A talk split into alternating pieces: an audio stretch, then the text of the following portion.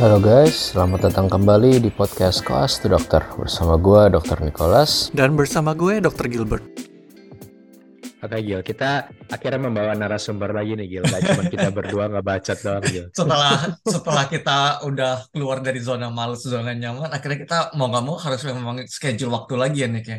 Iya, dan mungkin kan amin-amin siapa tahu ini episode-episode terakhir sebelum kita hiatus gitu kan ya Gil. Eh, is it is it a premonition? Ya, itu hope sih, bukan premonition sih. ya kok ya ya harapannya premonition dong. Kalau hope kan cuma berharap. Kalau premonition itu kan kayak wah akan terjadi gitu loh. Kalau Gua- premonition kan gue gua nggak mau sound cocky gitu Gil. Gue tuh orangnya nggak sombong gitu kan. Oh Jadi gitu ya. Oh jadi gue sombong ya Nick ya. Iya, iya lu sombong Gil. Kapan gue Oh. pernah sombong coba gila lu Oh ya? bener Gue gak pernah Nicholas. congkak Gil. Bener terakhir lu sombong di terakhir lu sombong di Medan kayaknya emang ya. Makanya lu belajar ya. Gak, gue gak pernah sombong, Jir. Di Medan juga gue gak sombong pas itu. Cuman memang gue ada kesalahan-kesalahan aja. Berapa tahun yang lalu? tuh? Lima tahun yang lalu. Wing wing gitu ya. Wing wing gitu ya. Wink, wink. Oke, tapi kita mau ngebahas apa nih, Nick, sama narasumber kita nih, Nick? Ini tuh sebetulnya topiknya kita udah pernah bahas ya. Cuman kayak eh menurut gue menarik juga kalau dibahas lagi dari sisi lain gitu. Karena ini kan bukannya topik yang ya kita, gue gue nggak tahu sih yang tahu topik apa high yield high yieldnya kan lu ya yang sering didengarin orang. Cuman kayak menurut gue ini salah satu yang sering dibahas juga sih selama kita pendidikan gitu kan. Untuk salah satu opsi keluar itu kan kalau kita pas lagi FK tuh kan ngomongnya kalau nggak Filipin ya Jerman gitu kan. Kayak Amerika tuh kayak oh gila Amerika gitu kan.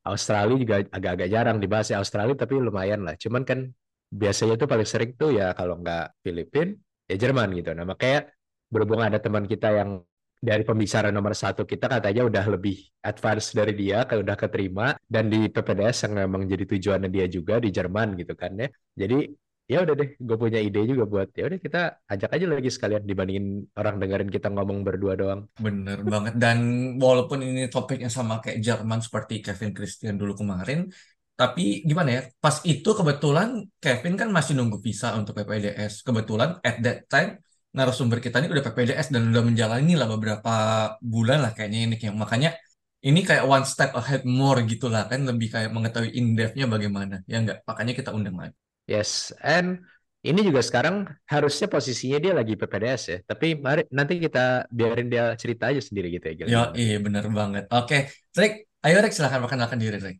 Halo guys, ya nama gue Ricardo, gue lulusan kedokteran UPH angkatan 2014 dan seperti yang sudah dibilang Nick sama Gilbert, ya gue lagi PPDS di Jerman di kota Lübeck um, di bagian radiologi sejak April ini. So Wis. udah jalan bulan kelima sekarang. Wah, Oh, nice. Guten Morgen. Good. Good morning. The only German word I know. Jerman juga. The only I know you know more than that, Gil. Kan lu pernah uh, iseng juga belajar bahasa Jerman. Dan itu sulit banget. Rick. Sulit banget. Gue Iya. udah nyerah sekarang. Really? Yeah, no shit. no shit. Ya, gue juga pernah belajar bahasa Jerman dan gue barely lulus A1.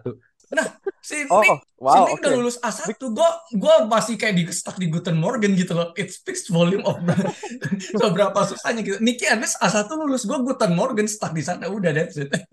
Dan, dan itu pun gue udah lupa semua gitu sekarang lagi kayak susah. Sama paling the, the Gua- meme the meme vocab gitu loh kayak pil KB anti baby pill dan udah that kind of stuff udah that's it gue gue cuma tahu itu gitu udah tapi Iya, nggak ada dari lagi sini gitu banyak belajar Atau atau Jerman main Führer gitu gue tau lah. Gimana gimana nih? Belajar bahasa Jermannya dari memes kayaknya si Gilbert ini. yo Nah iya itu dia. nah Best resource. Gue mau nanya Derek maksudnya ya karena gue sama Niki kayaknya eh, sempat denger background lu juga gitu lu bisa jago bahasa Jerman tuh dari mana sih awalnya gitu Ya, bagi para pendengar yang nggak pernah denger gitu Gue basically nge-cheat guys. Jadi eh, gue em, sebenarnya pas kecil udah di Jerman. Gue umur 3 pindah sama keluarga gue karena karena pekerjaan bokap gue. Terus gue stay di sana 6 tahun kurang lebih eh, sampai gue umur 9. Jadi sebenarnya gue udah masuk SD kelas 3 di sana. Terus baru gue balik lagi ke Indo, lanjut sekolah di Indo. Jadi basically at one point eh, bahasa Jerman tuh eh, bahasa apa ya native language gue gitu loh. Um, jadi makanya gue uh, dari awal gitu pas mau belajar bahasa Jerman lagi gitu nggak terlalu kesusahan lah gitu. So ya dari situlah sumbernya kenapa gue so far belum terlalu banyak masalah dengan bahasanya gitu. Jadi lu trilingual gitu Oh. ya. Bahasa utama lu apa kalau gitu, Rick? Indo, Inggris, Jerman? Um, well, it used to be bahasa Jerman ya. Pas Aha. gua, fun fact, pas gua balik ke Indo, gua barely bisa ngomong bahasa Indo. So, um, bisa cuma bahasa Jerman doang. Tapi pas di Indo ya, gua bias, udah kebiasaan sehari-hari ngomong bahasa Indo. Ya, lama-lama bahasa Indo yang gantiin jadi native language gua. Terus bahasa Jerman gua jadi jadi rusty gitu deh. Um, Hmm. ya, terus jadi kayak pas mau belajar ulang bahasa Jerman ya masih kagok-kagok gitu loh. Uh, Tapi Hmm. pas refreshing jadi oke lumayan lancar lagi gitu tapi butuh Hmm. waktu juga gitu basically. Tapi sekarang I would say tetap bahasa Indo itu adalah bahasa uh, pertama gua. Tapi, Tapi ini aja actually accent lu berubah loh. ya, ya itu gue mau ngomong accentnya udah-udah kayak kentara banget kayak it change Serius? gitu loh, Rick. Serius, serius.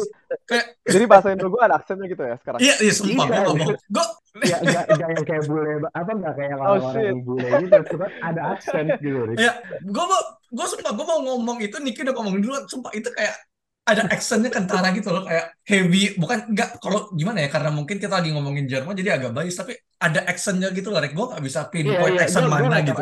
Iya, gue juga nggak bisa bilang accent apa, cuman kayak it's not like ya biasa gitu, kayak ada penekanan di di kata-kata tertentu gitu yang kayak lu lebih ditekankan gitu, kayak medok gitu, tapi medoknya itu bukan medok Jawa gitu. bukan bukan mendok tapi kayak kayak kentara orang yang dari luar belajar Indo gitu loh. Bukan orang Indo Oh gitu. gitu. Kemarin ke- gimana ya? Itu nggak sih ini Iya iya. Kayak apa ya ada lah dikit gitu. Kayak Eh.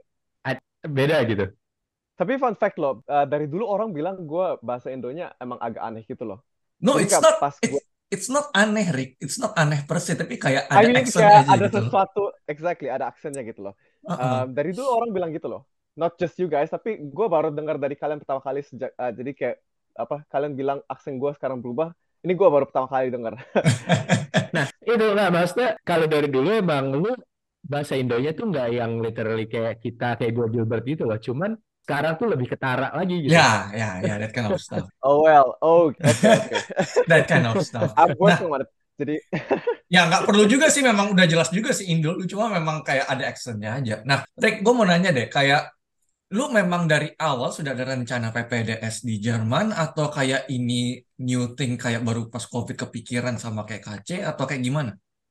Jadi enggak sih uh, pas gue pertama kali masuk kedokteran, sebenarnya fokus gue ya gue udah kedokteran di Indo, ya udah gue mau lanjut di Indo terus lah seumur hidup gue gitu basically.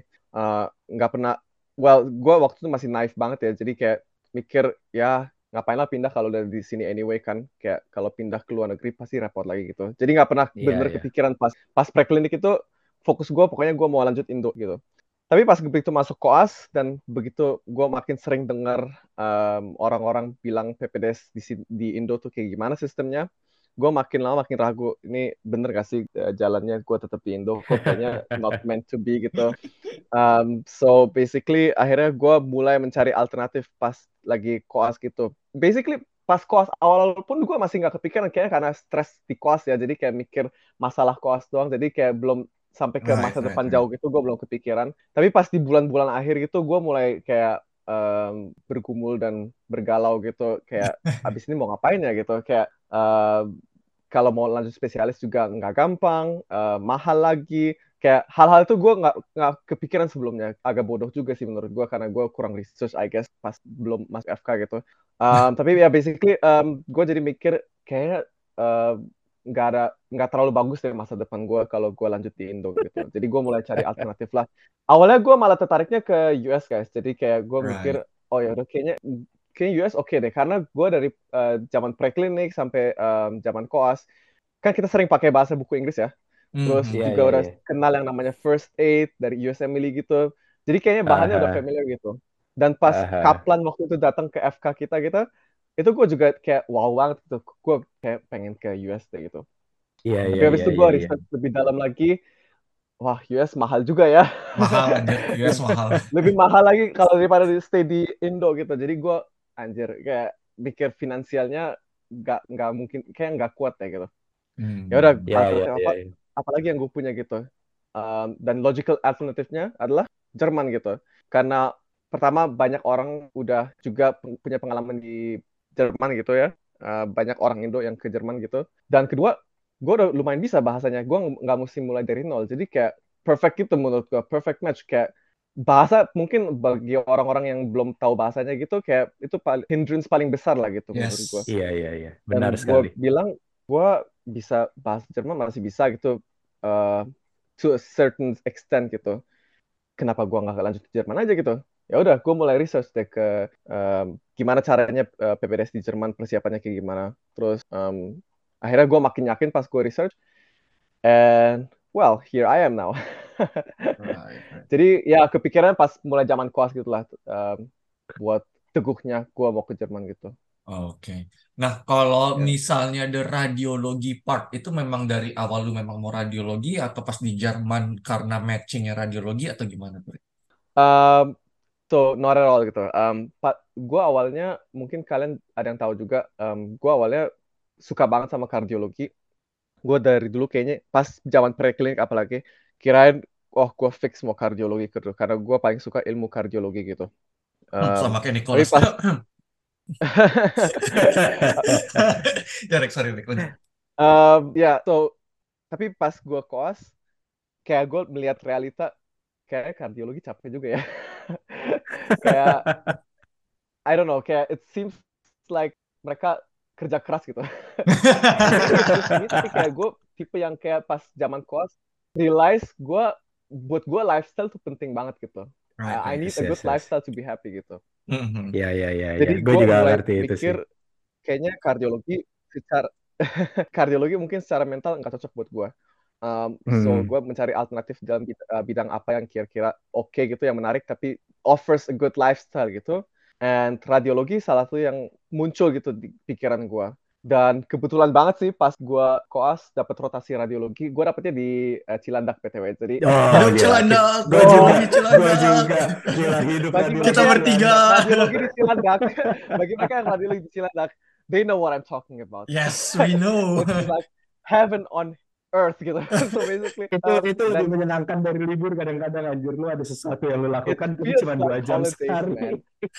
Dan gila gila those times yang lu masuk, actually masuk, it's always nice gitu loh. Ya, Shout out ya. to um, dokter, namanya siapa ya? Gue lupa. Aduh, dokter Gue siapa juga di lupa sih. Itu? Gue juga lupa sih. gue juga kita kita cuma sebentar sih itu Is it Dr. Retno? I don't know. Ah, Retno. Eh, ya, I think so. Ya, Retno ya, Retno. bener ya? Ya, I think so. It's Retno, I think. Ya. heeh. Shout out, shout out to her, big shout out to her karena dia yang menginspirasi gue buat pursue radiologi. Karena Asik. she was she was like the best, nicest teacher di Cilandak. Uh, Hmm, yang hmm. sampai gue kepikiran, wow, kayaknya radiologi menarik juga gitu. So that was the first big step yang gue bikin kepikiran gue mau mungkin radiologi gitu. Ya ya Um, ya ya ya habis itu um, lanjut, gue makin teguh mau radiologi pas gue magang sama dokter Rusli di Siloam gitu. Mhm. Um, gue mikir kan gue udah lihat uh, radiologi di Cilandak tapi um, buat lihat radiologi yang kayak lebih canggihnya lagi gitu lah ya so to say Mhm. itu kan di Silom ya karena ada jauh lebih banyak fasilitasnya gitu and Mhm. di sana gue makin menyadari kayak radiologi itu adalah almost like a calling gitu kayak um, pokoknya di situ gue jadi yakin banget radiologi itu uh, is something that I wanna pursue gitu. Mhm. um, yeah. So basically that's the story kenapa gue berubah haluan dari kardiologi jadi radiologi. Hmm. Kayaknya banyak yang angkatan kita dari kardiologi berubah haluan sebenarnya. they all know tapi man emang iya ka- kalau gue sih bukan karena lifestyle-nya per se tapi gue malah karena bosen sih ya. Kayak maksudnya eh emang sih kardiologi itu ada tindakannya juga gitu kan ya PCI ya. Cuman pas setelah gue koas gue tuh lebih melihat yang di OT itu lebih menyenangkan gitu kayak I mean ayolah kalau lu lihat gue gitu dan gue disuruh pilih gue mau masukin needle ke tangan orang dan mainin wire apa gue mau martil orang with hammers Gil, you know gue pilih yang mana Ya iya sih, cuma ya ya itu mungkin ada topik lah. Itu mungkin ada topik mungkin kayak apa namanya? Ya karena preklinik kita kan nggak terpapar yang kayak gitu-gitu ya. Kita nggak terpapar lifestyle, kita Yes. cuma terpapar buku. Orang-orang yang kayak kita yang secara teorinya kuat, lu mikirnya kayak oh ya kardio tuh so nice, it makes sense and everything. Pas kita ke turun lapangan kayak ah, furosemid, furosemid, furosemid. But anyway, Rick, oke pas koas nih, lu sudah searching-searching, lu udah mulai tertarik balik ke Jerman lagi gitu. Walk us through uh, steps-nya gitu. Kayak kita udah pernah denger dari KC, kita mau denger dari lu gitu. Maksudnya steps-nya bagaimana dari lu sudah searching-searching, terus lu uh, oke let's say udah Hmm. ujian, ujian UKBPD, lu lu sempat e-ship nggak? Gue lupa. Mulai dari sana deh. Lu sempat e-ship nggak? E-ship dong gue ya. E-ship ya? Um, so buat lanjut di Jerman gitu, lu harus e-ship. Itu gue udah tahu dari awal. Jadi gue dari awal nggak pernah kepikiran buat skip e-ship. Uh, karena kalau lu belum selesai e-ship di uh, Indo, itu lu dianggap di Jerman belum selesai pendidikan uh, kedokterannya. So first step, of course, setelah UKM PPD lu harus e-ship kalau bagi mereka yang tertarik ke Jerman. Sorry, Rick. Uh, Um, they request specifically dokumennya yang menyatakan lu selesai e-ship gitu ya? mereka Apa minta STR, SR gitu? Hah? STR mereka minta dan mereka juga minta bukti bahwa lu pernah e-ship gitu. So um, formally lu butuh yang namanya um, surat keterangan selesai internship ya kalau nggak salah. S STSI or something Yes, like that. yes. Yes, Yang- STSI. Oh kita Ya. punya ya gituan nih. Ada Nicholas lu nggak punya gue yakin makanya lu makanya kalau lu mau Eh. daftar PPDS lu ngurus dulu deh nih. Oh, So um, lu punya surat keterangan selesai internshipnya atau basically surat lain waktu itu ada surat penggantinya kan bukti bahwa lu udah selesai internship. mhm. Oke, let's say lu udah UKM PPD, udah selesai internship, the real next steps apa? So basically lu harus of course siapin bahasanya. Um, lu harus menguasai bahasa Jerman minimal level B2 ya. Mhm. Um, jadi yang gue lakukan waktu itu adalah gue les di Goethe, um, Goethe Institute. Tapi basically lu bisa les di mana pun. Um, ada juga kayak misalnya KC waktu itu kan di Gemma Sprachzentrum. It's okay. Anjir. Tapi tapi in the end, in the end lu harus tetap punya sertifikat yang dari Goethe. Jadi gue mikir ya udah kalau gue mesti dapat sertifikat B2 dari Goethe, ya udah gue les aja dari eh, di Goethe dari awal gitu. Mhm. Um, buat orang yang bener-bener um, awam gitu bahasa Jermannya masih nol gitu, mereka akan mulai dari level A1, habis itu A2, B1, B2 gitu. Mhm. Dan jalur paling cepatnya kalau lu pilih les yang paling namanya super intensif, itu dalam 9 bulan lu bisa mencapai akhir level B2 gitu. 9 Um, bulan. habis dalam 9 bulan itu paling cepat kalau lu les Goethe gitu. Sorry, Rick. Gue mau tau, mau tahu dulu level super intensif ini berarti gue harus mengorbankan berapa jam dalam waktu gue untuk super intensif ini. Kalau super intensif, itu artinya lu les setiap hari dari jam berapa ya? Jam jam 8 sampai jam 2 deh kalau nggak salah ya. Aha. Ada break di tengah-tengahnya, dua atau tiga break itu tengah-tengahnya. Tapi dari Senin sampai Jumat lu les setiap hari. Ada juga intensif itu kayak tiga hari seminggu, sama ada satu lagi ekstensif itu dua hari seminggu. So ya tergantung lu ke availability-nya gimana, lu bisa pilih antara tiga itu gitu. Right, Tapi right. karena gua uh, mau cepet-cepet bisa bahasa Jermannya, ya udah gue pilih super intensif gitu. Mhm. Dan menurut gua ya, menurut gua actually kalau lu mau bener-bener cepet dan bagus menguasai bahasa Jermannya, pilihan paling bagus adalah super intensif. Karena lu kalau terpapar tiap hari bahasa Jermannya, only then lu bisa kayak mengembangkan bahasa Jerman lu gitu. So Exponential gitu lah ya. gua, exactly. Jadi em, rekomendasi gua adalah kalau lu bisa, lu super intensif gitu. Mhm. Um, kalau lu bener-bener serius. Um, for me tapi personally karena as I said earlier karena gue udah bisa bahasa Jerman, jadi gue awalnya placement test dulu. Jadi awalnya lu bisa placement test dulu. Kalau lu emang udah bisa bahasa Jerman, lu nggak nggak harus mulai les A1 gitu. Karena of course tuh kalau misalnya lu udah bisa basic yang ich, du, bla bla bla yang kayak basic banget gitu, lu bakal buang waktu kalau lu mulai dari A1. So what you can do kalau misalnya lu udah bisa sedikit bahasa Jerman, lu bisa melakukan placement test.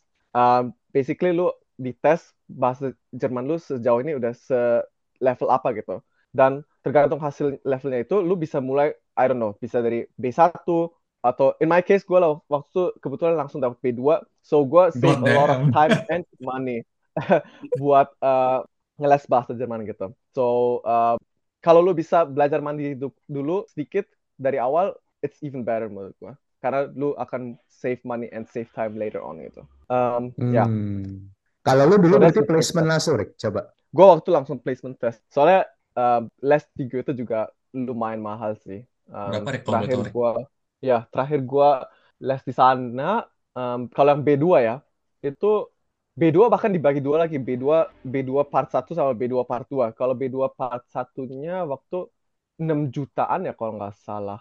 B2 part 2-nya juga sekitar segitu tapi agak murah lebih murah dikit karena lagi COVID jadi lesnya jadi les online gitu. Jadi dikurangin sedikit. Tapi standarnya segitulah 6 juta per 6 level. juta per bulan.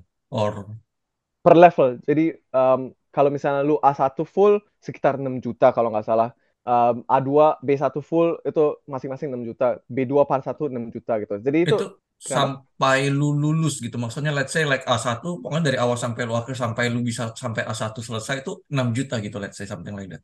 Yes, yes, yes, like that. Kinda cheap dude. No? Enggak ya?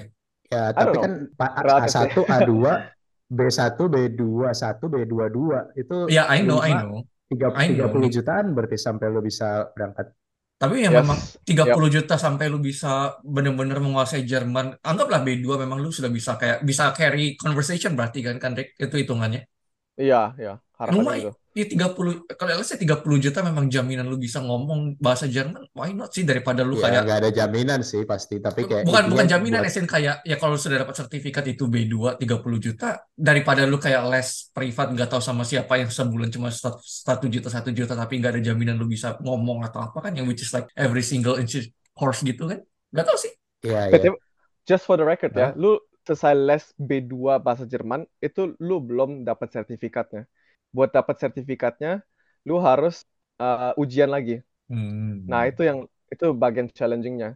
So, it doesn't guarantee you buat kalau misalnya les dari A1 sampai B2 di gitu, ujung-ujungnya lu otomatis dapat sertifikat enggak juga gitu. Lu Hmm. harus ujian lagi gitu. Eh, Dan ujiannya itu ada oh. uh, empat aspek aspek mendengar, menulis, berbicara, sama uh, hearing, listening, writing, sama speaking. Ya, Hmm. ya kayak tu, so kayak TOEFL lah ya. ya. Dan lu harus lulus tiap bagian gitu. So kalau lu nggak lulus satu bagian, um, ya udah lu nggak dapat sertifikat B2-nya gitu. walaupun overall lu Eh, Dan lulus gitu ya overall lulus ya um, semuanya. Dan minimal setiap bagiannya itu harus minimal 60%. Hmm. eh, Ya, ya nggak terlalu ini sih harusnya. Kalau lu dulu langsung masuk ke berapa? Skip ke berapa lu, Rick, berarti? B2 tadi kalau nggak salah ya Gue langsung masuk B2 part 1 gitu. God damn Oh, kayak kata. Makanya gue nge-cheat guys. Tapi iya damn Kalau kalau sekarang tuh les-les lain kalau kayak KC gitu dia kan bukan Guta awalnya, tapi akhir-akhir di Guta juga gitu. enggak dia dari awal lesnya yang di Gema itu namanya dan dia Hah? cuman ujiannya doang di Goethe. Itu strateginya dia. Oh, iya iya Iya. iya. Soalnya kemarin juga gue nyari-nyari tuh ada yang namanya German School atau apa gitu gak sih? Itu kayak ya gitu-gitu juga sih. Gue yakin ada banyak sih um, sekolah Jermannya. Cuman ya, dua yang paling populer yang setahu gue itu adalah Goethe dan Gema itu. In fact, Hmm. kayaknya lebih banyak Eh, yang ke Gema deh kalau lu tanya KC. Di sana banyak banget um, Indo, apa in- Indo students yang mau ke Jerman gitu, kayaknya lebih banyak proporsinya di sana deh. Soalnya Hmm. mereka uh, kalau oh, dibanding Goethe mereka lebih prosesnya lebih cepet gitu. Tapi lu harus eh, ngikutinya juga lebih lebih lagi gitu loh. Hmm. Um, so tergantung personality lu kalau lu mau pelan-pelan mendingan Goethe lebih bagus sih dan di Goethe lu actually diajarin sih dari awal um, bahan-bahan sesuai bahan-bahan ujian jadi menurut gua nggak terlalu um, jelek juga kalau lu ikut Goethe aja gitu dari awal Oh, iya iya iya iya Jadi iya. Setelah eh, ah, jadi habis e-ship lu intensif, super intensif Mhm. 9 bulan. Eh enggak 9 bulan lah, lu Mhm. kan dari B2 kan. Sudah ya lulus dapat B2 sertifikatnya, terus lu ngapain deh tuh? Rik? um, abis itu gua mulai mempersiapkan visa untuk ke Jermannya um, Hmm. so basically um, officially kalau lu mau ke Jerman sebagai dokter dan mau lanjut pendidikan spesialis di um, di Jerman itu lu harus apply visa yang namanya visa 16D kalau nggak salah. Mhm.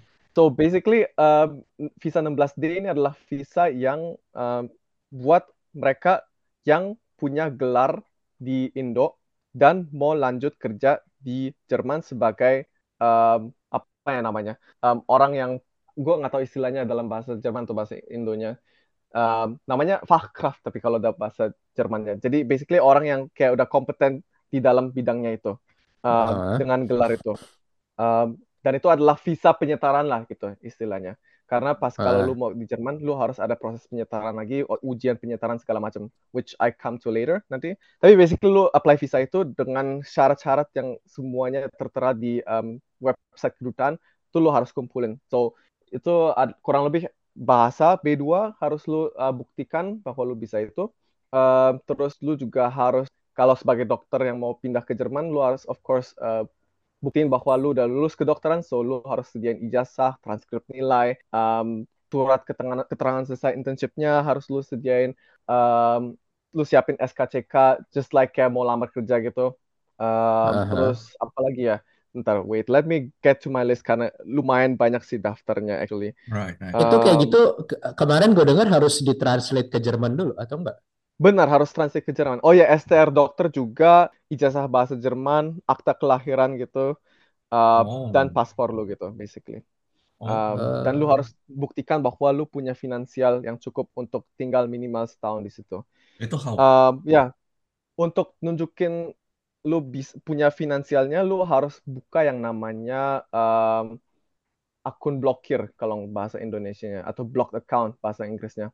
Itu Oke. basically eh, lu membuka akun bank dan lu harus nyetor duit di sana sejumlah kalau sekarang harus lu nyetor sejumlah 11.000 euro which is Damn. kalau rupiah sekitar 160-170 juta gitu kali ya sekarang. Eh, eh, Uh, ya, dan itu sistemnya gini, kalau lu udah di Jerman, bank itu dibuka dan itu akan lu bisa tarik duitnya maksimal sekitar hampir 1000 euro per bulannya.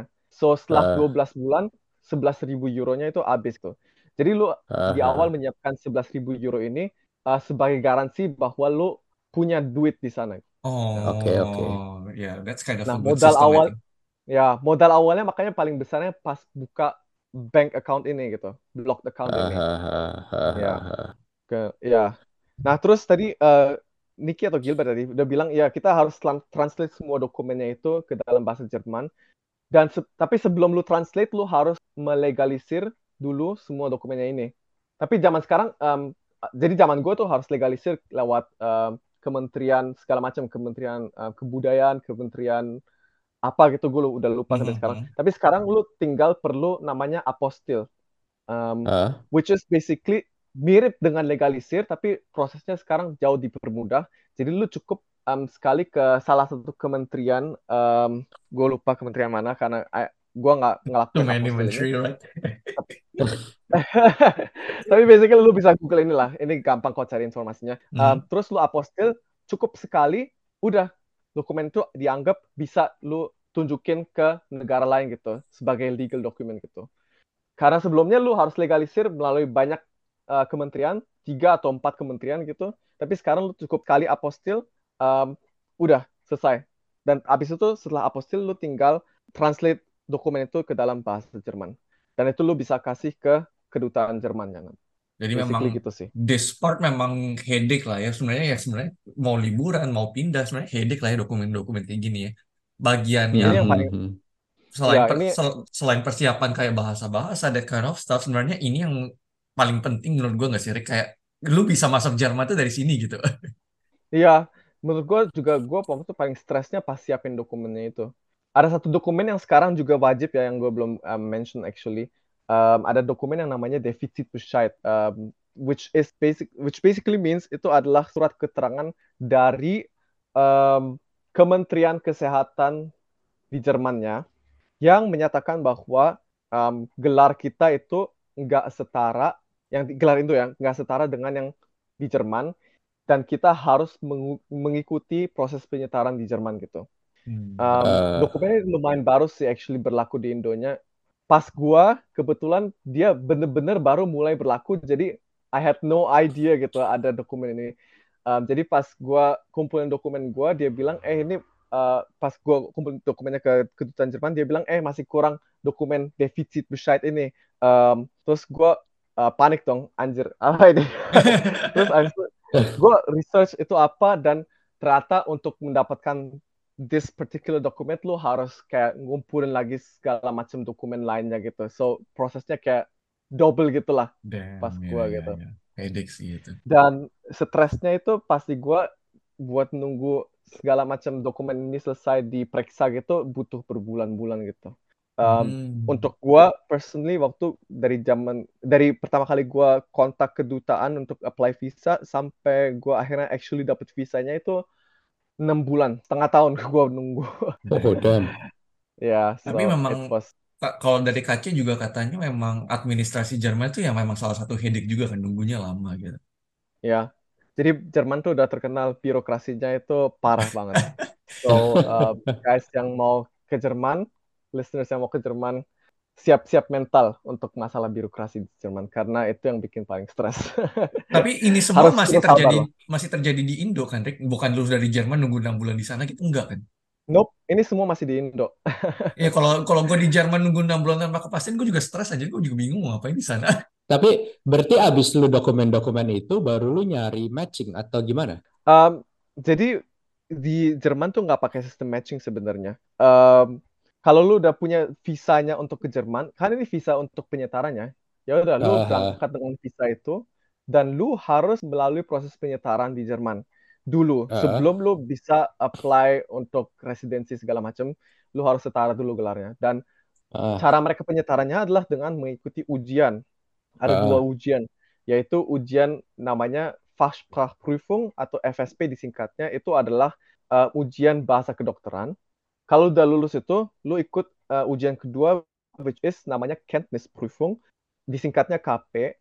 Itu adalah kayak UKM PPD-nya di Jerman gitu, tapi secara lisan gitu. Uh, Ah. prosesnya nanti gue bisa jelasin lagi sih. Tapi basically lu harus melalui dua ujian itu supaya lu dapat namanya Approbation, which is STR di Jerman, which is medical license yang permanen gitu untuk lu bisa praktek di Jerman gitu. mhm. Jadi um, kena ya, jadi kalau lu udah lulus dua ujian itu, barulah lu bisa residensi gitu. Um, lu bisa mulai kerja seperti residen gitu setelah lu lulus ujian pertama, ujian bahasa kedokterannya. Tapi masa residensi lu nggak akan dihitung sampai lu uh, lulus ujian keduanya, ujian pengetahuan Hmm. kedokterannya gitu. Hmm. Dan tadi. Niki sempat sebut matching-matching gitu ya, tapi sebenarnya kalau di Jerman tuh uh, nggak ada sistem matching kayak di Amerika gitu. Sistem di Jerman tuh kalau lu mau residensi, itu lu basically kayak lamar kerja biasa gitu. Lu Ah. misalnya mau kayak dalam hal gua, lu mau jadi residen radiologi, ya udah lu apply sebagai dokter, mau jadi dokter residensi di rumah sakit A gitu, sebagai dokter radiologi gitu, dokter residensi Ah. radiologi gitu. Ah. So basically lu bisa pilih apa pun gitu tanpa lu harus uh, melalui proses matching yang ribet gitu yang kayak di Amerika gitu. Lu mau apply Hmm. uh, sebagai dokter radiologi di rumah sakit A, sebagai internis di uh, rumah sakit B juga bisa. It's up to you gitu. Uh, nanti Ah. basically kalau misalnya lu udah kirim lamarannya dan mereka undang lu buat interview, lu di interview tanpa ujian ya BTW, tanpa ujian Ah. um, PPDS yang kayak di Indo gitu. Kalau mereka um, suka sama lu, sam- uh, interviewnya oke gitu, dan mereka pas interview nggak akan nanya-nanya masalah pengetahuan kedokteran gitu. Jadi santai aja, kayak mereka interview Mhm. kayak lamar kerja biasa. Kalau udah lulus interview, ya udah, lu bisa mulai sebagai residen di rumah sakit itu. Gitu. Hmm. Gitu sih Oh, prosesnya. I see. Saya hospital based literally benar-benar ya lu ngelamar di Ah. rumah sakit gitu. Kalau kayak rumah sakitnya kalau lu di tempat yang istilahnya kayak kasarnya kalau di sini Jakarta susah ya lu cari di tempat-tempat terpencil gitu Jambi gitu misalnya. Bangsat, gue tahu ini Yes. this is coming here. I knew this is coming gitu. But yes, basically kayak gitu. Um, lu kalau mau punya chance lebih besar untuk diterima di salah satu bagian yang lumayan kompetitif ya, lu akan harus apply di kota yang lebih kecil gitu. Bener sih. Oke, see, Nah. Rick, kan kita sebagai football fan nih kan ya gue sedikit tahu lah tentang country-country city-citynya di Jerman gitu kan. Nggak, nggak, nggak master banget, tapi ya kayak Freiburg, kayak Hamburg Hmm. gitu kan gue tahu gitu kan. Hmm. Tadi lu sebutin di kota mana, Rick? Karena tadi pas lu ngomongin kotanya atau hospitalnya gue nggak, nggak familiar gitu namanya tadi. Ya, um, gua di Lübeck sekarang namanya. Um, Football, itu football clubnya apa? Ada ada actually, ada. Mereka namanya VfB Lübeck, tapi mereka divisi 3 gitu. Jadi Oh iya, pantas. Pantas So, gue nggak tahu. they're not a, a good football team gitu. Makanya it's okay if you don't know it. Tapi Nah. Lübeck basically kota di utara gitu sih. Dekat Hamburg lah. Oke, nah sesuai kata Niki gitu, kayak gimana caranya atau kayak apa yang ngebuat lu datang ke kota itu ngelamar di hospital itu gitu? Kalau misalnya memang kita nggak pernah denger itu gitu, kayak lu diarahin ke Ya. sana kah atau misalnya lu searching-searching mereka butuh atau gimana gitu? So it's an inter- interesting story. Um, ini ada hubungannya dengan um, tempat gua pilih les untuk persiapan ujiannya. Jadi um, pas gua datang ke sini, um, gua se- sebelumnya actually gua udah daftar dari sini sih dari Indo uj- um, les persiapan untuk ujian uh, dua ujian itu gitu loh. Mhm. Dan gua kebetulan pilih tempat les yang di utara, which is di kota Kiel. Kiel itu adalah ibu kota dari bagian negara namanya Schleswig-Holstein, which is adalah uh, negara bagian Jerman yang paling utara kalau lu lihat di peta gitu. Nah, gue les di sana di Kiel tuh selama kurang lebih 9 bulan. Um, nah, jadi gue tuh um, nyampe di Jerman tuh Juni ya, dan gue selesai lesnya Maret gitu. Hmm. Ujian bahasa kedokterannya gue itu um, April. Eh enggak, hmm. sorry, sorry, Desember. Nah, setelah gue lulus ujian bahasa kedokteran itu, gue udah bisa mulai kerja kan sebagai mm-hmm. mirip kayak residen tapi nggak dihitung aja masa residensinya. Jadi setelah gue lulus ujian itu, gue Januari Februari gitu gue apply ke rumah sakit rumah sakit. Nah tapi ini harus yang lu tahu juga kalau misalnya lu baru lulus ujian pertamanya itu ujian bahasa kedokterannya, lu cuma bisa kerja sebagai residen itu di negara bagian lu lulus bahasa kedokterannya itu. Hmm. Jadi pilihan lu limited gitu. Jadi only after lu selesai ujian kedokteran yang kedua, which is uh, eh, KP-nya itu, baru lu bisa hmm. apply di seluruh Jerman gitu. Itulah alasan kenapa pas gue um, selesai ujian bahasa kedokteran yang pertama itu, gue cuma bisa apply di negara bagian utara situ. Dan setelah Kiel, kota paling besar tuh Lübeck gitu. Dan gue apply in both cities, sama in other smaller cities gitu. Tapi kebetulan yang uh, menjawab gitu adalah yang di Lübeck itu dan yang undang gue interview juga yang Lübeck aja gitu terus uh, thank God gue diterima yang itu gitu. Jadi uh, basically bukan sepenuhnya pilihan gue sih buat stay hmm. di utara sini. Ini karena by um, by law and by situation aja gue stay di sini gitu. Iya sih gitu sih ceritanya kenapa gue akhirnya end up di sini. Tapi Rick untuk apa namanya uh, untuk persiapan dua ujian ini kayak berarti kan kalau lu datang ke Jerman cuma untuk ujian itu utama lu memang les itu doang sih gue ngerti. Cuma maksudnya apakah memang hidup lu cuma untuk les itu aja mempersiapkan untuk dua ujian itu? Terus kalau bagi yang tertarik gitu kan fee-nya berapa gitu untuk les di sana living cost-nya gimana selama lu memang belum kerja gitu? Oke, okay, sebenarnya um, les itu cuma by choice sih. So basically kalau lu yakin dengan kemampuan lu sendiri, lu nggak nggak usah ngeles gitu. Karena it probably saves time and money gitu. Tapi buat gue yang kayak super anxious about things gitu gue mikir gue mau cari aman dan gue mau les gitu mm-hmm. um, nah tempatnya gue itu menarik you know why gue in the first place pilih tempat les yang di utara sini mm-hmm. um, so pas gue belum belum cari tempat les gitu, gue nggak akan pernah kepikiran buat ke utara sini. Karena pas gue kecil ya, gue tuh tinggal di bagian selatan, di bagian Munich gitu. Jadi gue mikir, mm -hmm. kayaknya gue mau ke bagian selatan lagi kayak. Um, karena di sini juga di selatan juga lebih banyak itu ya tourist destinations gitu. Juga juga mikir kayak dari right, awal right. kayaknya juga mau mau sedikit jalan-jalan gitu loh. Jadi gue nggak pernah kepikiran buat ke utara sini. Tapi kebetulan ada salah satu temen gue kakak kelas sih tapi dari univ lain gitu. Dia um, les di Kiel tempat gue les itu. Dan dia kasih tahu gue tempat lesnya ini bagus gitu. Uh, tempat lesnya ini oke. Okay.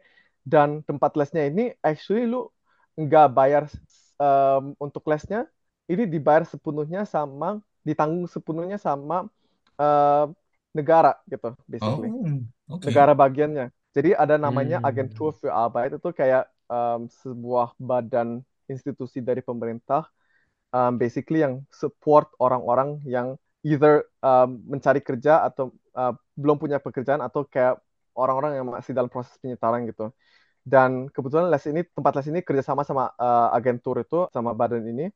Jadi um, orang-orang yang mau dokter-dokter yang mau les sana akan disupport gitu secara finansial. Um, the only thing yang mereka minta waktu itu adalah 1000 euro deposit gitu. Mungkin biar kita nggak kabur aja gitu seenaknya. Um, tapi itu pun akhirnya udah dibalikin juga sih 1000 euronya itu. Um, hmm. ya jadi basically itu adalah alasannya kenapa gue pilih tempat les ini. Karena testimoni dari temen gue gitu tapi kalau untuk dari yang ujian bahasa sampai yang ujian kedokterannya itu berapa lama deh? Kayak emang ada kalau di Indo kan UKDI kan ada timingnya gitu kan? Kalau misalnya lu udah lulus ujian bahasa kedokterannya, lu harus ini secara aturan lu harus dalam dua tahun selesai juga atau lulus juga ujian kedokterannya gitu, ujian pengetahuan kedokterannya. Um, timingnya bisa beda-beda sih, tergantung bagian negara ya. Kalau kebetulan mm -hmm. tempat gua waktu itu um, pas gua selesai ujian bahasa kedokteran, gue dapat uh, jadwal untuk ujian kedokterannya sekitar setahun setelah gue um, lulus ujian bahasa kedokteran. Jadi gue selesai lulus ujiannya Desember, pengumumannya Januari 2023. Terus nggak lama setelah itu gue dapat surat yang bilang kalau ujian kedokterannya gue yang kedua itu bakal kira-kira Desember atau Januari 2024 gitu. Jadi jaraknya setahun. Hmm. Um, tapi enaknya itu jadwalnya ini nggak nggak kaku gitu. Jadi fleksibel. Jadi kalau misalnya lu bilang ke mereka, eh gue mau ujian lebih cepet gitu loh, karena gue takut lupa Ya. misalnya uh, yang gue udah les gitu. Uh, lu bisa bilang ke mereka, gue tiap ujian setelah uh, in my case gue uh, kontak mereka dan, gue bilang gue mau ujian kedokterannya April gitu. Dan akhirnya Aha. dikasih gitu uh, April gitu. Tapi itu hoki-hokian juga sih, tergantung um, ada yang Oh. bail out atau enggak di um, slot Aprilnya, jadi gue bisa ambil slotnya dia itu. Um, tapi basically lu bisa majuin ujian gitu loh. Um, ya, Oh. Tapi gitu kalau tadi kan kal- lu bisa udah kerja tapi belum dihitung buat PPDS kan? Itu digaji nggak tuh kalau kayak gitu? Exactly. Oh iya, yes, yes, of course, digaji. Anjir. di sini semuanya manusiawi guys. Di sini semuanya everything like Di it's sini di mana nih, Rick? Lu lagi di Indo nih, Rick. Masalahnya, Rick. Oh Di iya, gue lupa gue lagi di Indo nih. Ya, di Jerman guys, mas gue ralat, ralat. Oke, oke, oke, oke. Berarti di Indo nggak manusiawi nih, ya? Alalala. Gua, nggak. Rick, udah comment. boleh ngomong. Kita kita kita kita belum boleh komen, Gil. Tapi Oh, Rick belum boleh boleh ya? komen. Oh, Rick udah boleh ya? Bener, bener, bener. Oke, udah nggak apa-apa, Rick. Lanjut. Gue Lanjut, lanjut. gue no comment karena gue nggak mau menutup kemungkinan gue balik ke Indo. Jadi gue Ya, bener, bener, stay safe aja. Bener, bener, bener, bener. Itu tapi eh, gajinya apakah manusiawi atau maksudnya cukup untuk lu hidup atau kayak gaji isip gitu misalnya? Cukup banget sih. Um, fun fact bahkan um, sebagai residen tahun pertama itu bisa dibilang lu itu ya baru mulai karir lu ya. Jadi Mhm. kayak Hah? dibandingin karir-karir lain, eh residen tahun pertama itu udah salah satu top earners. Damn. Holy shit. Let's Eh, let's sementara- it at that gitu. Iya, iya, gue nggak ngomong apa-apa sih. Iya, iya, oke. oke. Dan bagusnya di Jerman tuh em, gaji dokter tuh em, ada sesuai dengan tarif eh, kontrak gitu yang udah diatur dari negara gitu. Jadi Hmm. rumah sakit semua harus em, apa ya enforce this um, kontrak gitu dan lu Hmm. akan digaji sama no matter lu kerja di mana gitu. Kurang lebih sama lah gitu. Nggak beda Oh. jauh dari satu rumah sakit dengan rumah Dan sakit lu kerjanya gimana, Rick? Maksudnya kayak lu sekarang kan ah, enggak le- bukan bukan lebih tepatnya pas lu lulus ujian bahasa, lu sebagai quote unquote PPDS yang belum mendapatkan skor PPDS itu, itu kerjanya Hmm. di divisi atau jadi RMO gitu. Apakah maksudnya kalau lu radio gitu ya udah lu kerjanya Hmm. jadi gimana gitu? kerjaan gue basically udah sama kayak um, residen lain yang emang udah punya um, STR permanen di Indo eh di Jerman gitu. Kerjaan gue sama. Hmm. Jadi pas gue zaman gue belum lulus ujian kedokterannya ya udah gue kayak PPDS radiologi lain gue juga udah mulai eh, baca eh, X-ray, bikin laporannya, kirim ke um, preseptor eh bukan ke preseptor konsultan um, um, dokter senior gue. Persis Ah. kerjanya. Duitnya sama, jam Oh. kerjanya sama, um, tanggung Oh. jawabnya sama. Cuman bedanya ini belum dihitung aja gitu. It's Oh, only kayak- difference. Kalau belum Iya. dihitung, kayak kalau di sini kan pendidikan tuh ada stepnya gitu ya. Maksudnya kayak kalau di, misalnya misalnya gitu kan, kayak tahun pertama lu cuman eh, lu cuman bersih-bersihin pasien punya luka, tahun kedua lu mulai Hmm. Nice save, sterilisasi alat-alat buat operasi, Nice tahun save, ketiga lu Nicholas. baru mulai operasi gitu. Nah, kalau di sana gimana? Nice save, Nicholas, by the way. Nice save. Kalau di gua sih, em, gua di kita tuh udah ada plan yang lumayan bagus sih di bagian radiologi gua. Jadi em, dari awal udah udah tahu gitu. Empat bulan pertama pasti eh, eh, X-ray dulu, terus 8 bulan berikutnya eh, masuk rotasi CT gitu. Hmm. Um, Eh, Ya, jadi mau lu sebagai dokter luar negeri yang belum punya em, izin praktek permanen atau sebagai dokter Jerman yang emang lulus lulusan Jerman gitu akan mengikuti plan ini gitu loh. Um, Ah. so dari sisi situnya sih sebenarnya not much difference ya.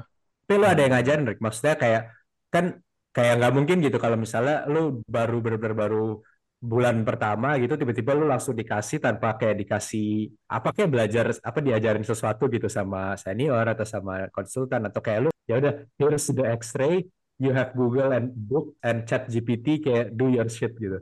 Basically, the second one you told, uh, you just uh, said, that's the case. So di di sini tuh basically lu um, learning by by doing gitu.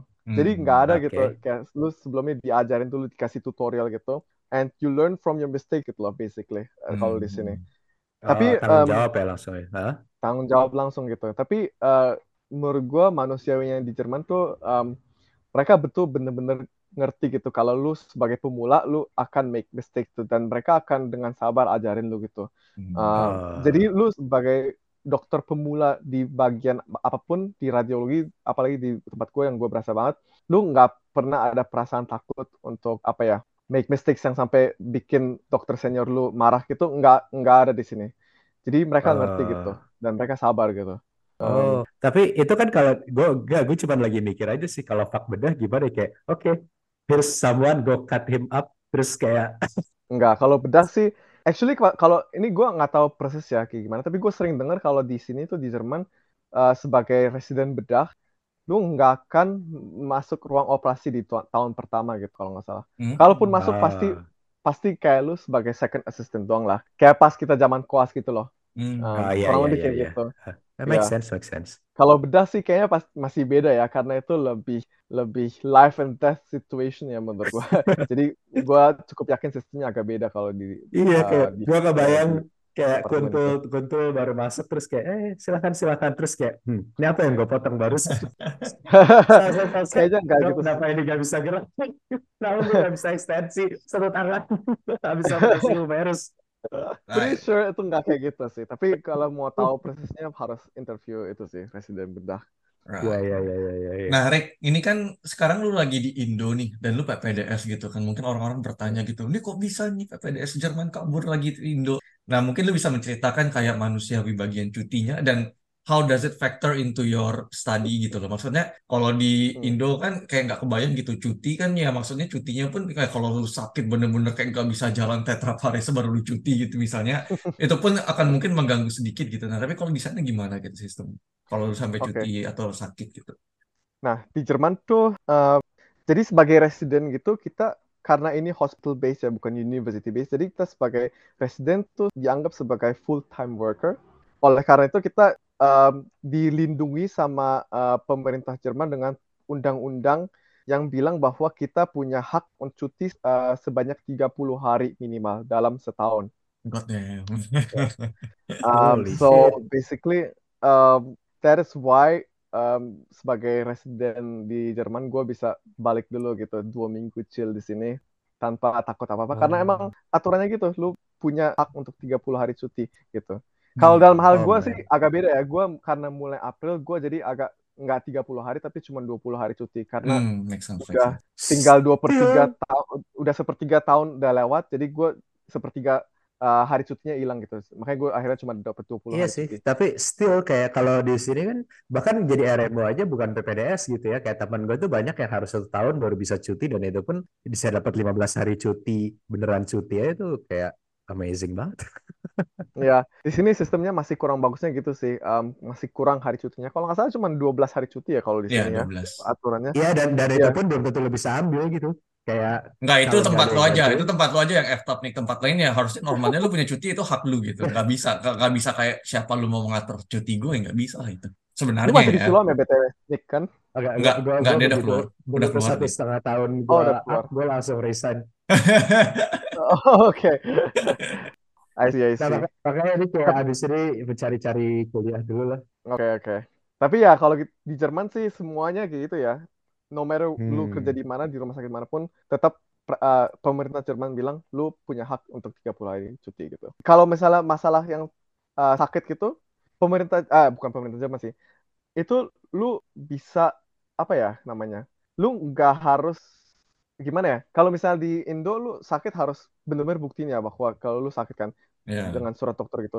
Tapi kalau tempat gua tuh, kalau lu misalnya satu dua hari sakit gitu, itu lu cukup bilang, eh gua lagi sakit. Dan mereka harus mereka akan percaya gitu loh kalau lu sakit gitu. Baru Hmm. di hari ketiga ke atas gitu, kalau lu masih sakit, lu baru harus ke dokter minta surat keterangan sakit gitu. Hmm. God damn. Um, Di sini lo beneran sakit aja belum tentu dapet cuti. makanya di Jerman tuh mereka eh, ngerti banget kalau bahwa eh, kalau emang orang lagi sakit ya itu mereka akan percaya gitu loh. Um, dan mereka nggak berhak buat nanya lu sakit apa segala macam gitu basically. Karena di Jerman tuh privasi tuh sangat dipentingkan ya apalagi masalah kesehatan itu jadi mereka nggak akan punya hak untuk tanya eh kenapa lu nggak masuk gitu? Kenapa lu sakit apa gitu? Mereka nggak berhak untuk interogasi lu gitu. Uh, jadi uh, sebenarnya itu sedikit juga based on trust gitu sih kalau lu bilang lu sakit tuh di sana. Iya iya iya. Lebih tepatnya kayaknya di sana orang-orangnya juga tahu diri emang gitu. Iya, yeah, that's true kayak harus diadmit kayak banyak gitu di sini apa apa dia sebenarnya mungkin di mana-mana gitu ya tapi kayak surprisingly di sini gue mulai gue melihat tuh banyak gitu yang pato esen kalau lu dikasih kesempatan tuh bakal nggak tahu diri gitu. Although I don't know ya, um, kayak gue cukup yakin sih sebenarnya ada ada yang mem memanfaatkan sistem ini dengan jadi mereka bilang mereka sakit padahal mereka cuma lagi butuh istirahat aja gitu.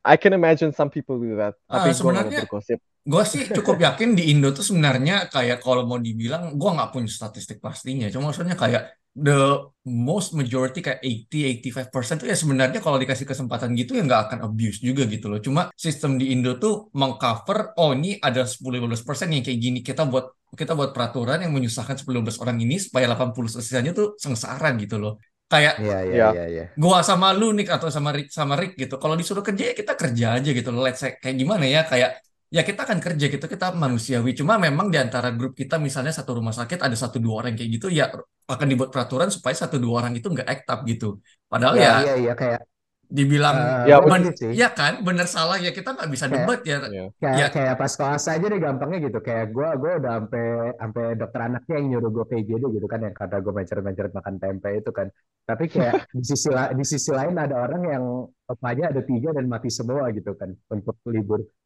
iya jadi kayak etis what etis lah kayak mau dibilang benar atau salahnya sebenarnya tergantung dari kitanya lagi juga sih sebenarnya. Nah ya, tapi Rick masing-masing. Hmm. nyambung ke yang tadi Rick maksudnya gue masih gak kebayang hospital base lah gitu kan. Kita kan ada lah di Indonesia kan udah mau mulai di hospital base. Cuma tadi yang tadi itu saya lu ngambil 30 hari lu ambil 20 hari saya lu ambil 20 harinya itu. Karena lu hmm. bilang tiga bulan di awal x-ray gitu. Jadi maksudnya itu memang itu tuh per daripada logbook lu nanti lu memang tiga bulan potong cuti itu tiga bulan memang full belajar x-ray baru lu bisa lanjut atau tiga bulan lu mau ngambil cuti 20 hari itu sudah terhitung atau gimana gitu maksudnya sistemnya kayak mana gitu pembelajaran Um, kalau di kalau PPDS di sini tuh itu more like case based gitu sih. Mungkin mirip kayak di Indo kali ya. I'm not so familiar di sini kayak gimana di Indo. Mm -hmm. Tapi kalau di Jerman tuh kalau di radiologi lu harus by the end of your um, PPDS lu harus mereka bilang harus mencapai sejumlah angka cases gitu. Misalnya X-ray lu harus udah baca 5000 gitu. Hmm. CT lu harus baca 10.000 atau apa gitu angkanya. Hmm. I don't know the exact numbers. Tapi basically kayak gitu. Jadi peraturan tiga bulan empat bulan lu hasil uh, X-ray itu itu cuman di rumah sakit gua doang. Itu cuman rotasi di tempat gua doang gitu. Hmm. Uh, di tempat lain I don't know, mereka bisa punya sistem rotasi lain. Yang penting itu itu cuman cara supaya lu mencapai angka lu itu di akhir gitu basically hmm. dan gue argumen uh, rumah sakit gue kenapa X-ray lu harus belajar pertama ya karena itu basic banget gitu dan ya, itu ya. relatif ya, ya. paling gampang lah gitu ya ya, ya, um, ya, ya. gitu sih sama pertanyaan lu tadi apa ya? Gue kurang ngerti yang yang masalah apa? Ah, karena gue bingungnya gini loh kalau let's say kalau di Indo kan let's say lu cutinya berlebihan de kota misalnya lu akan mau nggak mau hmm. ngulang that semester gitu loh. Sistem di Indo yang gue terbiasa kan gitu Rick. Makanya pas hmm, lu bilang kayak oh gue cuti nih let's say let's say lu udah full nih tahun depan sebulan lu dapat 30 hari gitu kan. Kayak hmm. otomatis kalau dengan sistem Indo lu pasti akan mundur gitu kan karena lu ada satu bulan semester hmm. lu kosong gitu Sedangkan hmm. kalau misalnya dengan sistem lo yang tadi lu bilang kayak oke okay, case base lu 5000 X-ray atau misalnya tiga bulan atau apa gitu ya kind of it kind of makes sense gitu. Ya pembelajaran jadi tailored gitu kan jadinya. Iya jadi kayak lu gitu bulan pas lagi masa rotasi CT lu nggak apa-apa gitu. Yang penting lu akhirnya mencapai angka segitu aja uh -uh. somehow gitu. Lu bisa so, baca segitu lah gitu kan. Iya uh, jadi nggak not necessarily bakal mundur gitu. Uh, masa um, PPDS lu gitu. Somehow hmm, lu iya, iya. bisa compensate itu di ke depannya ya gak apa-apa gitu. Dan gitu. memang kan gue dibayar juga kan. Bahkan gue dengar cerita ada yang mereka udah nyaman aja gitu jadi PPDS terus malah. Ada sih. Um, gue jadi fun fact. Gue um, sebelum gue uh, mulai apa residensi di radiologi, gue sempet magang juga di bagian kardiologi itu kayak program les gue. Jadi ada magang juga tiga bulan di Hmm. departemen pilihan lu gitu. Dan kebetulan gue Hah? uh, magang di kardiologi. Uh, di situ ada salah satu residen yang udah 9 tahun jadi residen. Anjir. Dan gue tanya gitu, kenapa lu nggak mau jadi eh, dokter senior gitu? Dia bilang ya ngapain gitu, tanggung jawabnya lebih besar, tapi duit gue udah cukup sekarang sebagai residen. Karena kalau lu residen, tiap tahun gaji lu naik juga gitu. Dan um, at certain point, gaji lu emang mentok ya gitu, nggak naik lagi. Tapi tetap cukup gitu loh buat hidup gitu. Jadi um, for some people that's enough dan mereka okay buat for them buat tetap jadi residen gitu. Iya sih. Lu nggak di, So, lu nggak ya. ditelepon malam-malam, nggak perlu harus datang gitu-gitu kan. Iya, jadi tanggung jawabnya ya nggak sebanyak dokter senior yang lain gitu loh. Ya So, kind of make you sense know, sih. Iya, iya, iya, ya, iya. ya, gitu. So, Hmm. Oh, that's how it is. oke, Ya, oke. ya, Ah, ya. tat- ah, ini deh, sebelum ini, apa, akhir-akhir nih, tapi gue pengen tanya aja, kalau menurut lu ujiannya sendiri, yang Jerman, yang ujian kedokterannya kayak susah, kayak USMLE itu susah, USD itu gampang gitu. Nah, ini tuh gimana? What the, hell, Nicholas? Um, gitu. I would say kalau lu misalnya udah bisa bahasanya bagus ya, ujian Hah? kedokterannya cukup gampang gitu juga. Karena gini, gua eh gue udah sering denger juga sih, tapi ini testimoni langsung dari dokter eh, penguji gua. Jadi fun Hah? fact, em, gua pas selesai ujian ya, jadi gua tuh kalau ujian kedokteran tuh kita diuji sama tiga dokter gitu. Mhm. Satu Hah? dokter eh, interna, Oh, satu no. dokter bedah, Hah? sama satu dokter eh dokter umum. Tapi dokter umum kalau beda ya sama dari Indo. Kalau Ya, ya. di Indo Aha. kan dokter umum itu kan eh, dokter yang udah lulus FK otomatis jadi dokter umum. Ini kalau di Aha. Jerman dokter umum itu adalah em, Family family medicine. medicine. Jadi tetap Family ya, iya, family medicine dan itu juga eh, salah satu spesialis gitu. Mhm. Aha. Jadi kalau di bagian negara gue itu tiga itu jadi penguji. Aha. Um, dan masing-masing punya waktu 20 menit untuk uh, ngetes lu gitu. Uh, Ah. jadi lu sebelumnya lu harus ke rumah sakit dulu, dikasih kasus, Ah. lu Hmm. anamnesa pasien ini, periksa pasien ini. Seminggu kemudian lu datang lagi ke tempat lain, tempat ujiannya itu, dan lu Ah. dibombardir pertanyaan gitu sama tiga ini. Jadi total, total lu 20 menit kali tiga, jadi total ujiannya satu jam gitu. Dan mereka Ah. tanya segala macam secara lisan, mereka bisa kasih lu tunjuk X-ray ini, coba lu baca X-ray ini apa gitu, dikasih Ah. hasil lab ini menurut lu interpretasinya apa gitu. Um, Ah. Ya, jadi ujiannya kayak gitu kurang lebih satu jam. Dan Oh. nih ya, Ah. gue gue selesai ujian itu gue langsung dikasih tahu gue lulus atau enggak. Dan kebetulan gue waktu dibilang gue langsung lulus kayak gitu. Ah. Um, ya udah, terus gue pulang kan, gue mau pulang. Uh, pas gue mau pulang, gue ketemu sama salah satu dokter pengujinya itu. Ah. Terus kebetulan uh, karena ini tempat ujiannya di kota yang berbeda dari tempat tinggal gue, dan dokter Ah. penguji gue itu asalnya dari uh, tempat tinggal gue. Terus dia bilang, Ah. eh ikut gue uh, ikut gue uh, aja pulang gitu, ikut mobil dia gitu. Ya udah dong, gue I won't Ikut. refuse refuse the offer. Terus gue uh, ikut dia pulang dan kita ngobrol gitu dan gue banyak Ah, tanya dia tentang proses uh, kayak gimana sih lu jadi penguji gitu kayak selama ini Ah. lu banyak nggak lulusnya kenapa gitu misalnya kalau Ah, kalau ada lulus dan dia bilang ke gue sebenarnya tuh mereka pengujinya itu sangat enggan gitu untuk nggak lulusin orang mereka Ah. anggap kita tuh sebagai kolega gitu sebagai Ah. sesama dokter jadi mereka mau bantu ah. kita justru dan Ah.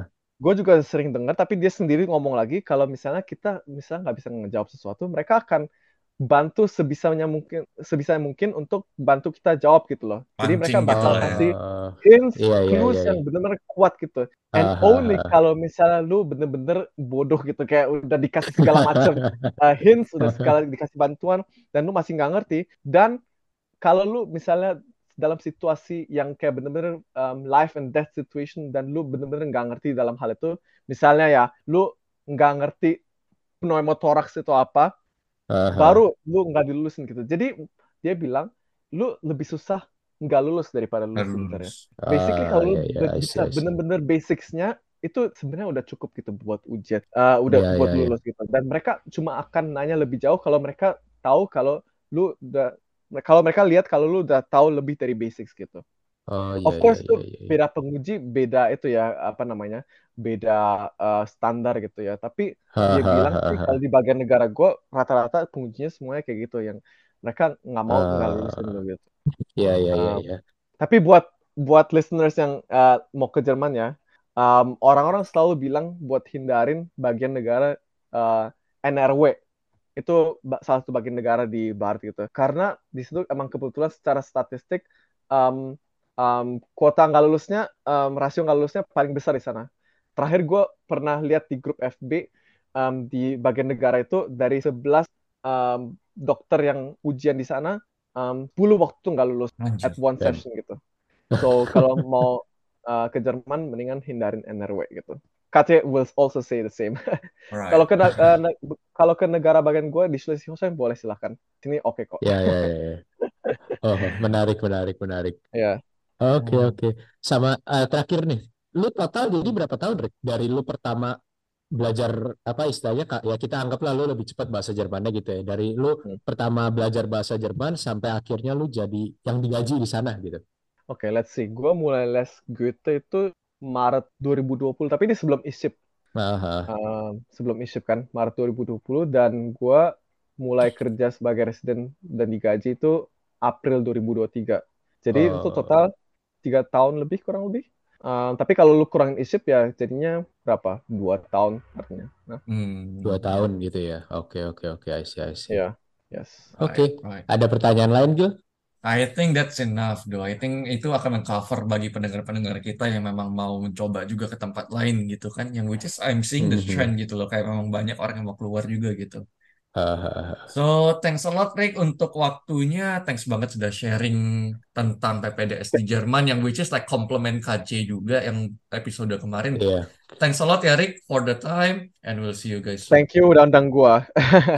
Bye-bye. See you next time, guys. thank you, thank you. See you. Thank you. Bye. Bye. Dan jangan lupa juga untuk mengunjungi website kami di koas2doctor.com K-O-A-S angka 2 D-O-C-T-O-R.com Instagram kami di @koas2doctor dengan spelling yang sama atau kalian juga dapat berkomunikasi dengan kami via email di koasdoct@gmail.com. Saya ulangi koasdoct@gmail.com. Bakalan sangat membantu juga kalau kalian men-share podcast kami atau memberikan review di platform mana pun saat kalian mendengarkan podcast ini. Dan juga kalau mau bisa di-follow account Instagram kami semua. Seperti kalau Gilbert ada di @gilbertsterling, @nicholasgabriel dan juga account kedua saya terutama yang membahas mengenai kesehatan dan fitness di @sehatisasi. But otherwise, we'll see you guys soon. Bye.